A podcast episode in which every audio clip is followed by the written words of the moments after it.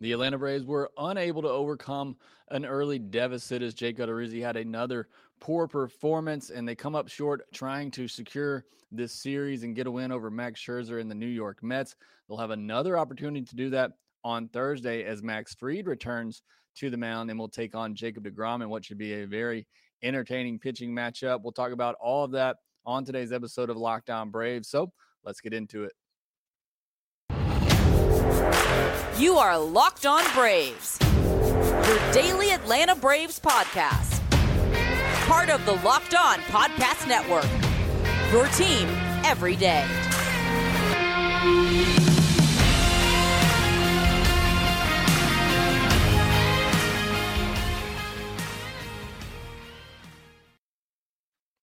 Hey, and welcome back to Locked On Braves, part of Locked On Sports Atlanta, where we cover your favorite Atlanta sports teams each and every day.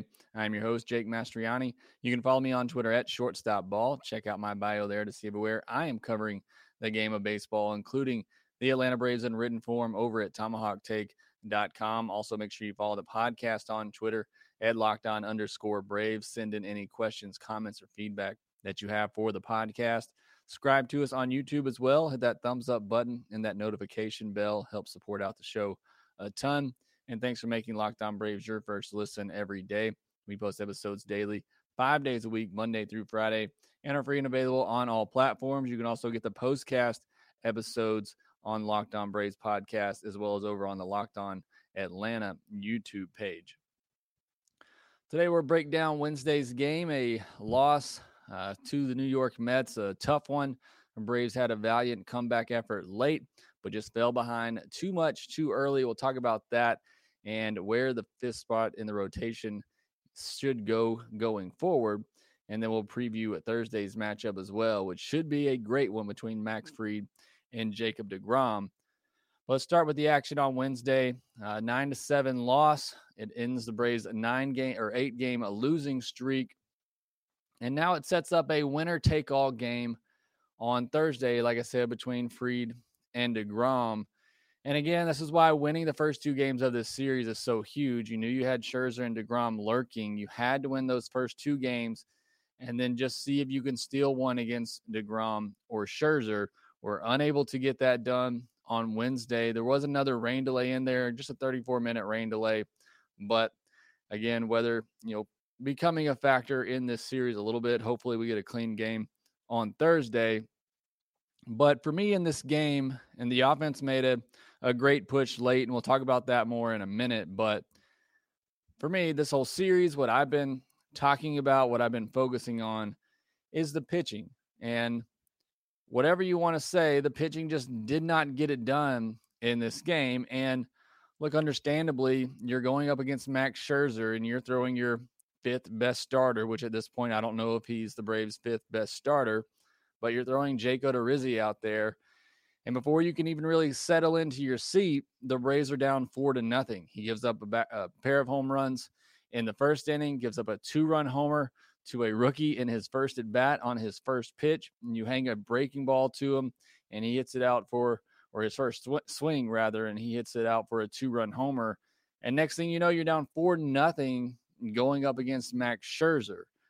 You just can't have that type of pitching performance and expect to win like that going up against a pitcher of that caliber. I know the offense ended up getting to him and getting to the bullpen late, but you just can't have that type of performance. You're going to take out somebody like Scherzer or DeGrom. You have to have the pitching to be able to match them. And again, this is the Braves' fifth starter. I, I get that. And I give Odorizzi some credit coming back out after the rain delay, and he kept the Mets right there through five innings. You know, overall, you look at his performance, it not terrible. Five innings, eight hits, two walks, five earned, two strikeouts. You know, I don't know about him coming back out for that sixth inning. Uh, that's a bit debatable or questionable. There were some very questionable pitching decisions in this game, which we'll talk about. But again, I give him credit for at least coming back out after the rain delay, getting through five innings. You know, I thought we might get to see Freddy Tarnok early on in this one. We ended up getting to see him late. He got his first big league strikeout, so that was great. I thought this might have been an opportunity for him to come in after the rain delay or after that fifth inning. uh, when it was five to one, and maybe see what he can do for a couple of innings. But regardless, Odorizzi stays in there, gives up another run in that sixth inning, which ended up being key. But overall, you know, he had a 85.2 mile per hour average X velocity against. There wasn't really any in between. Eight of the 21 balls hit in play were hard hit balls. Uh, everything else was really pretty soft under, you know, 88 miles per hour or lower. So we'll see what happens with Odorizzi. I want to talk about the fifth starter spot. Uh, Odorizzi said, you know, he made some mechanical adjustments during the rain delay. I think those adjustments were don't throw pitches right down the middle and don't hang break, breaking balls. But whatever it is, I think he's going to get another start, and that would come next Monday against the Pirates, which would be an opportunity for him to have a good start with the Braves, which we've yet to see. And you look at the other options out there, you know, Ian Anderson can't come back until the 22nd next Monday. I don't I don't see him scheduled right now to start with Gwinnett. Uh, he probably would pitch on Friday. Right now, Kyle Muller is scheduled to pitch on Thursday today for Gwinnett, and he can't come back until the 28th after he was optioned. Bryce Elder can't come back until the 29th unless there's an, an injury, obviously, then one of those guys could come back sooner.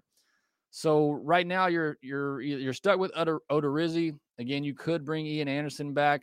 I'd like to see him at least get one start at Gwinnett to continue to work on things and adjust, and then maybe you bring him back the next time through the rotation if things are looking good and if Odor- Odorizzi doesn't have a great start in Pittsburgh. But I think you got to find somebody if Odorizzi can't turn things around quickly, and by quickly I mean next Monday against the Pirates. I think you have to consider him losing that spot in the rotation. Braves just can't continue to have these games that you're giving away, especially when the offense goes out and scores seven runs in a game started by Max Scherzer. You can't lose those games. You have to have better pitching. And that's really where I go next with this because there's some questionable decisions in this game. But bottom line, the guys just didn't get it done.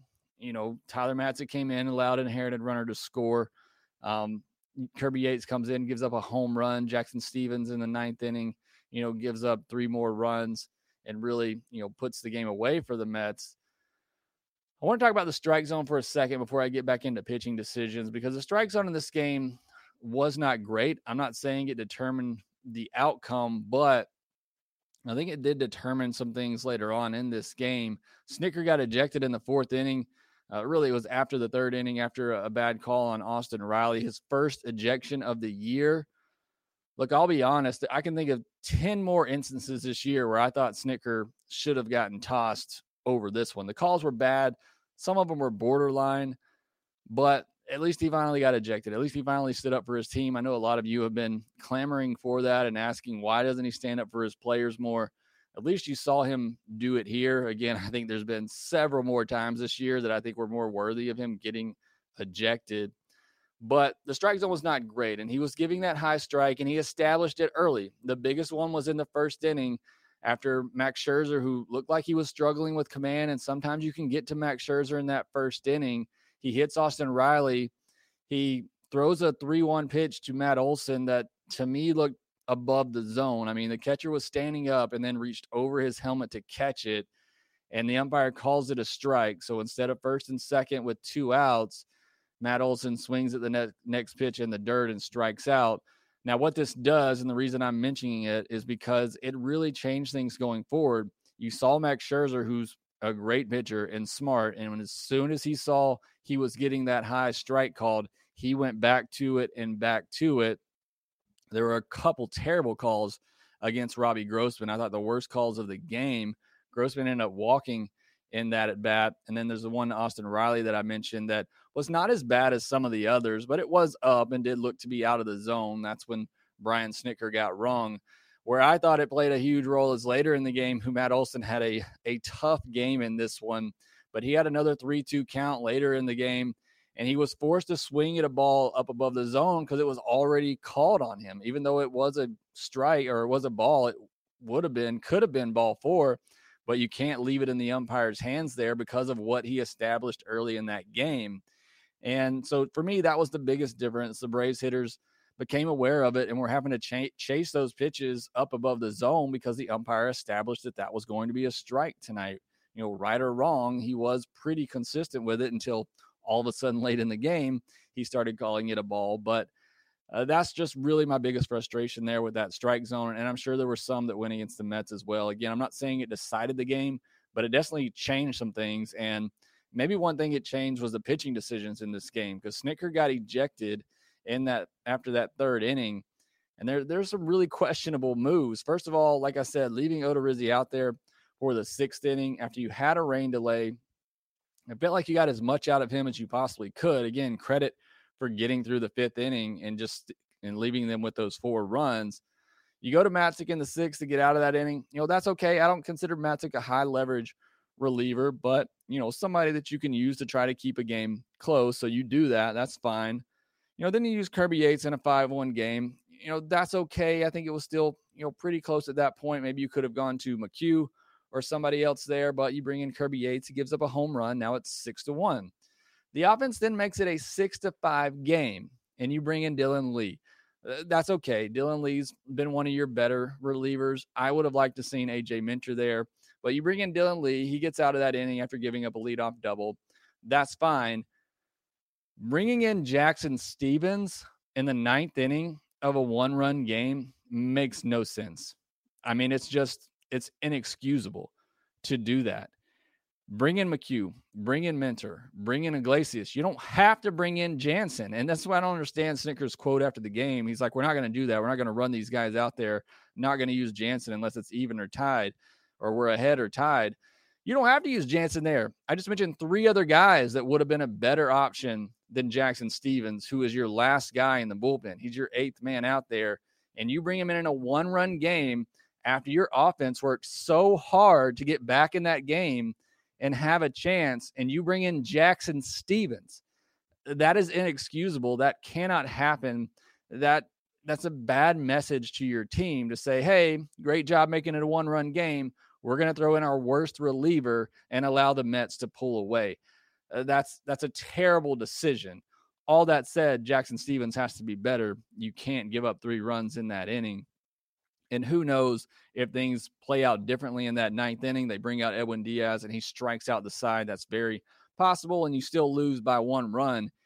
Either way, I just don't like the look from a team standpoint. If I'm a player and I just got back into this game and then you put in our worst reliever in a division game against a team we're chasing, that's a bad look. That's a terrible decision, in my opinion. I did not like that at all.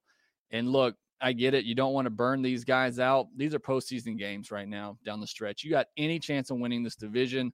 All these are postseason games. You need to treat them as such. It's a one run game. You cannot bring in your worst reliever. And again, you brought in Matzek. You brought in Dylan Lee. You know, those are good relievers, guys that you put in to try to keep a game close. If you were going to do that then, why don't you do it in the ninth inning of a one run game? If you're going to do it in a 5 1 game, in a 6 1 game, why would you bring in Stephens in a one run game in the ninth inning? It just makes no sense to me at all. It's a terrible, terrible decision, in my opinion. All right, next, I want to turn the attention to the offense and look at their approach to Max Scherzer and how the Braves offense improved against him this time around. You're hanging out with some friends, you're putting back a few drinks, a few becomes a few too many. As the evening comes to an end, people start to head out you think of calling for a ride, but say, nah, you live nearby. You can make it home. It's no big deal, right? What are the odds you'll get pulled over anyway? And even so, what's the worst that can happen? Your insurance goes up, you lose your license, you lose your job, you total your car, you kill someone. Everyone knows about the risk of driving drunk. The results are tragic and often deadly. However, that still doesn't stop people, everyone or everyone from getting behind the wheel under the influence. That's why police officers are out there right now looking for impaired drivers to keep you safe. So if you think you're okay to drive after a few drinks, think again, play it safe, and plan ahead to get a ride. It only takes one mistake to change your life or someone else's forever. Drive sober or get pulled over. As I mentioned, the offense scored seven runs on this night in a game started by Max Scherzer that has to be a win. You have to pitch better. We talked about that already. But I want to dive into the offense on this night and some of the change in approach that we saw seven runs, seven hits, four walks, 12 strikeouts. You hate to see that many strikeouts. Braves have been doing a much better job of that lately, but you're going up against Scherzer. He had that high strike that he was getting called. So, understandably, a tough night there. Two for five with runners in scoring position. Not a lot of opportunities, but that's a pretty good average with runners in scoring position. Just three left on base. So, again, not a lot of opportunities, but the Braves did take advantage of the few that they had. I thought Max Scherzer wasn't as sharp in this one. You know, I talked about it in that first inning. I thought he was kind of all over the place. He hit Riley. He should have walked Matt Olson. And then we saw it late as well. You know, and he had three walks in this game. And I think he had come in without walking the last 46 batters, without a walk in the last 46 batters he faced. You know, possibly some of that due to the rain delay. But again, I thought he was a little wild even before that. 12 swings and misses for Scherzer and 12 called strikes. That's much better than the last time the Braves faced him. And he had 23 swings and misses and 15 called strikes. So I think you could say that was a little bit of a step forward there. I mentioned Scherzer took advantage of that high strike zone as he should. He saw that earlier in, in the game and kept going back to it. Um, the Braves did, you know, got him for four earned runs on three hits, three walks over six and a third, 91 pitches. Um, you know, Ottavino came in, gave up that big three run home run to Robbie Grossman, which really tattered Max Scherzer's line on that night.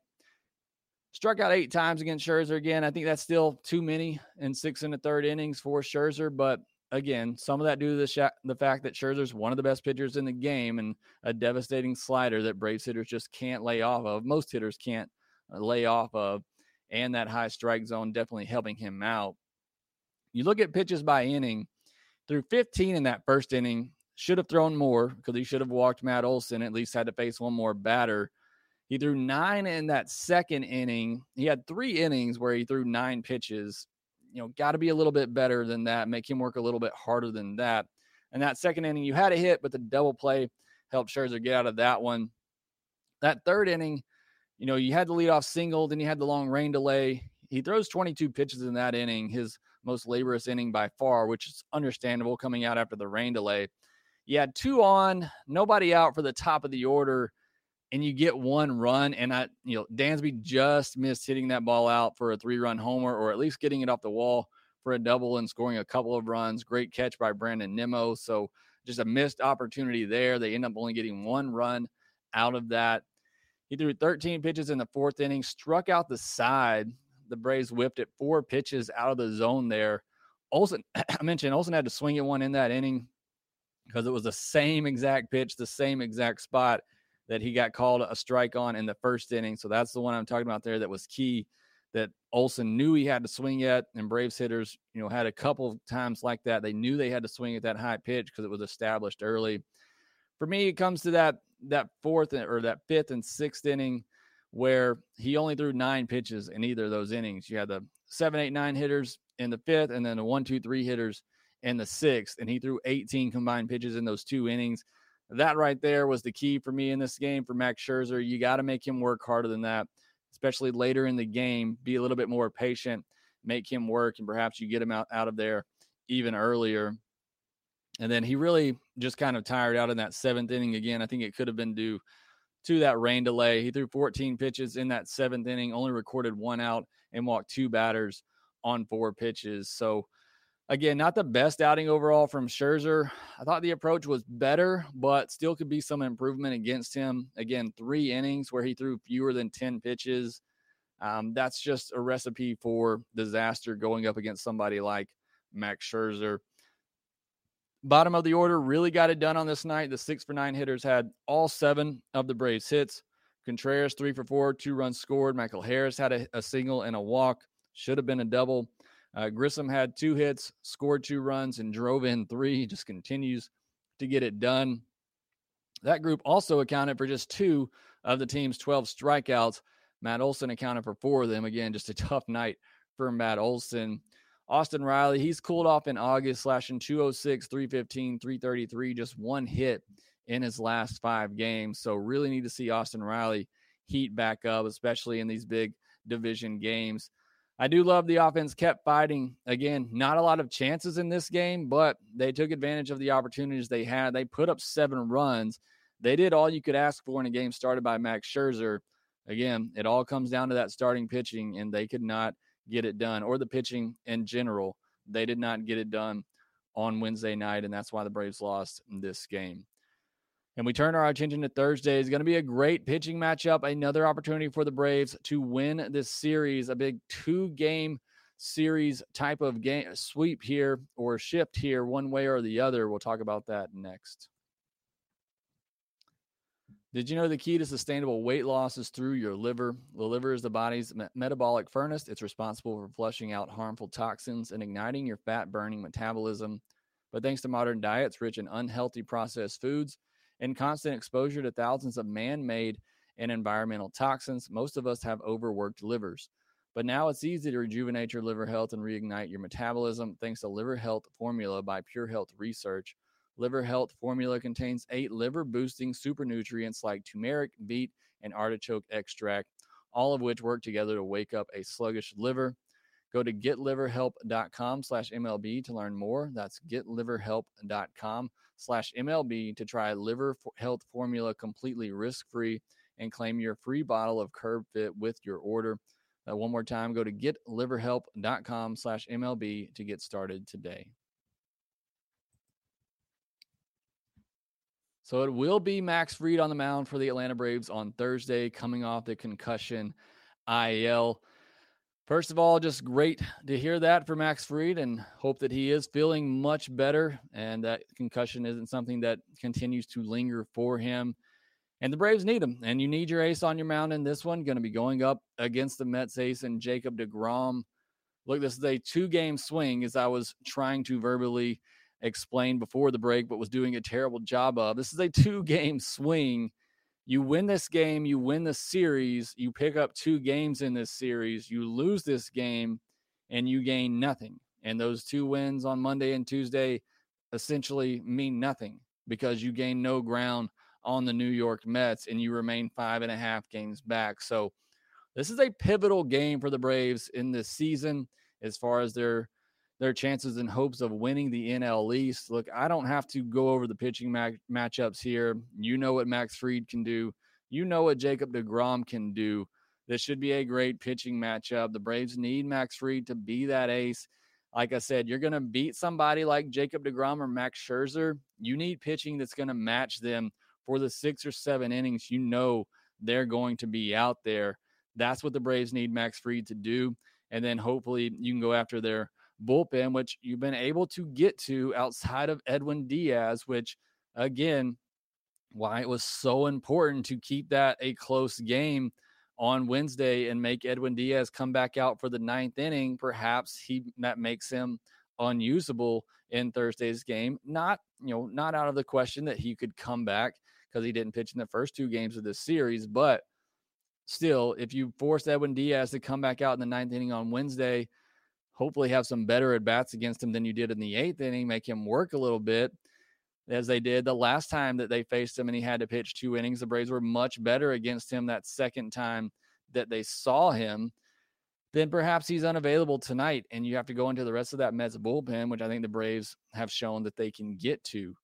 But either way, the Braves are going to win this game. You're going to have to get great pitching from Max Fried.